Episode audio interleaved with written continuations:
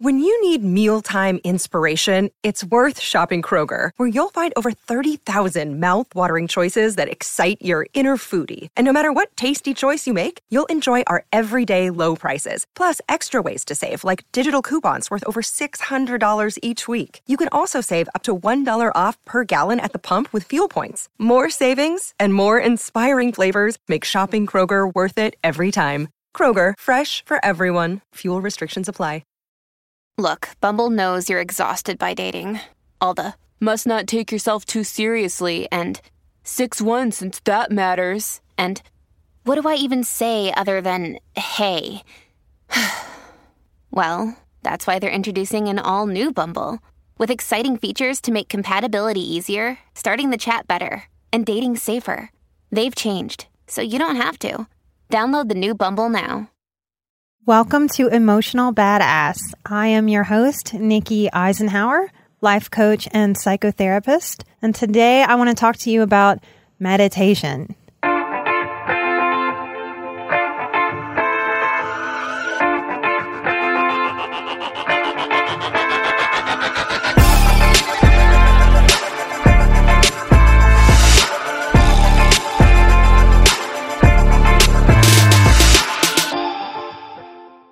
There's one thing that I could get everyone in the world to do to make their lives better, their inner world better, their physical anxiety released and relieved, it'd be five minutes of meditation a day.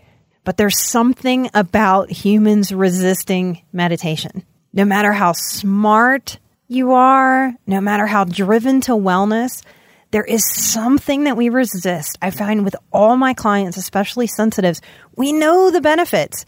It lowers our blood pressure. It calms us down. It helps with focus. Um, it helps us with reactivity. It helps us find better solutions. It just feels good. It makes us sleep better.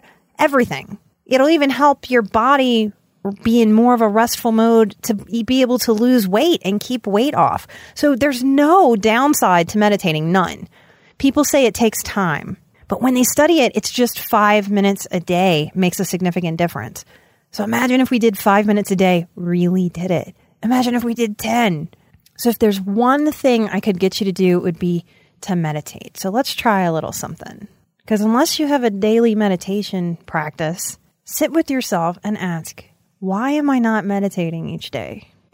I've got a theory that when we need help the most is when we ask for help the least there's something about congruence, you know, and if I feel awful, if I'm anxious, if I'm stressed out, it's incongruent for me to do something peaceful and calm. So instead of doing something peaceful and calm, most of us overthink and overthink and rehash and rehash, or we let OCD symptoms kind of take over, or we clean and we clean and we clean, and we stress and we stress and we stress, or we veg out on video games or TV or screen time all the creative ways that we can zone out in 2018. So just sit with yourself a minute and really sit with why am I not meditating each day? And maybe it's the congruence that I'm naming. Maybe it's really believing the rationalization that you don't have the time. If we flip that, I can argue that no one should spend time doing anything else until we meditate. What happens if we just let that be a priority? I know for myself, it took years for my therapist to suggest meditation and for me to actually start doing it. It's really uncomfortable to sit still with ourselves in 2018. Everything about the world is so go, go, go, go, go, fast, fast, fast, fast, fast, that we may be losing the ability to be still, to be in the present moment, to be slow.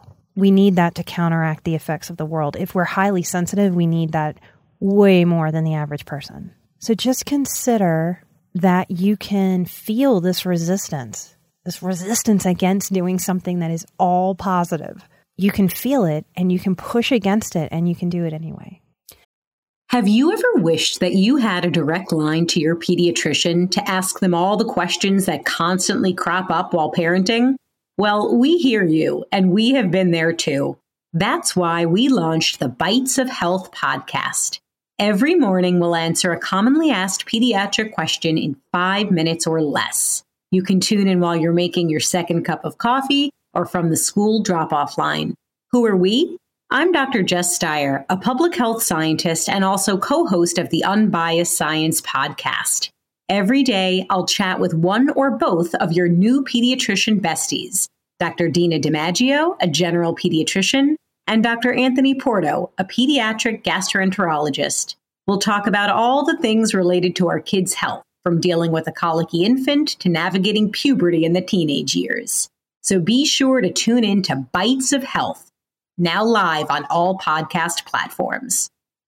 If you had a tough childhood, doesn't matter why, maybe your parents were just tense, maybe there was a loveless marriage. If you were a sensitive kid, more so if you were an empath, you may have soaked up high tension vibes maybe your whole development. Doesn't mean you were getting beaten with bricks or, you know, anything really, you know, when I say trauma, it's like what energy was this person in and for how much of an extended period of time? So if you come from a situation where your body, your psyche, your soul, your spirit, your mind, the air in the room was tense, then you're like a gold medal tense person because that's what's been practiced. We live in a society that wants to throw a bunch of Xanax at that issue. And pills may be like a band aid, like it may be like a, a, protective layer to help your body, your mind, your psyche, your spirit, your soul do some healing, but it's not the fix it. So in meditation, what we're doing is we are practicing being in a different state. We all want to feel calm. The reason that we can't just snap our fingers and turn on the calm is because we haven't practiced it enough all every moment that you're sitting in traffic. My goodness, before I was in Denver that has its own traffic problem, I was in Houston and people would joke about praying getting before getting in the car. And I can validate it really felt scary to get in the car in Houston and drive around. Every minute that we're driving around in traffic, in a sense, we are practicing being in a high tension state. We don't want to be gold medalists at being in a high tension state. So the only way to flip the table on that dynamic is to meditate, is to willfully, stubbornly make ourselves enter a calming, grounded, centered, present moment state. If you grew up with a lot of tension, know that that's how you heal that in an oversimplified way. So now that we talked about meditation, I hope you can take away maybe a little more umph in fighting that inner resistance that keeps you away from getting the benefits, the joy, the peace, the calm from practicing that in your life. Parents, I know you're really busy. You're not just taking care of yourselves, you're taking care of cultivating little humans too. My parents that get into meditation, that open to this practice, they have children that will meditate. Will those children will come home from school and say, "I had a bad day. I'm going to go meditate." I'm going to go take care of myself. Those children learn how to self regulate in a way that the average child is not learning right now. So I would encourage you to meditate if if you feel so called, if what I'm saying resonates with you. It's life changing. Join me next time at Emotional Badass where I will offer you a meditation.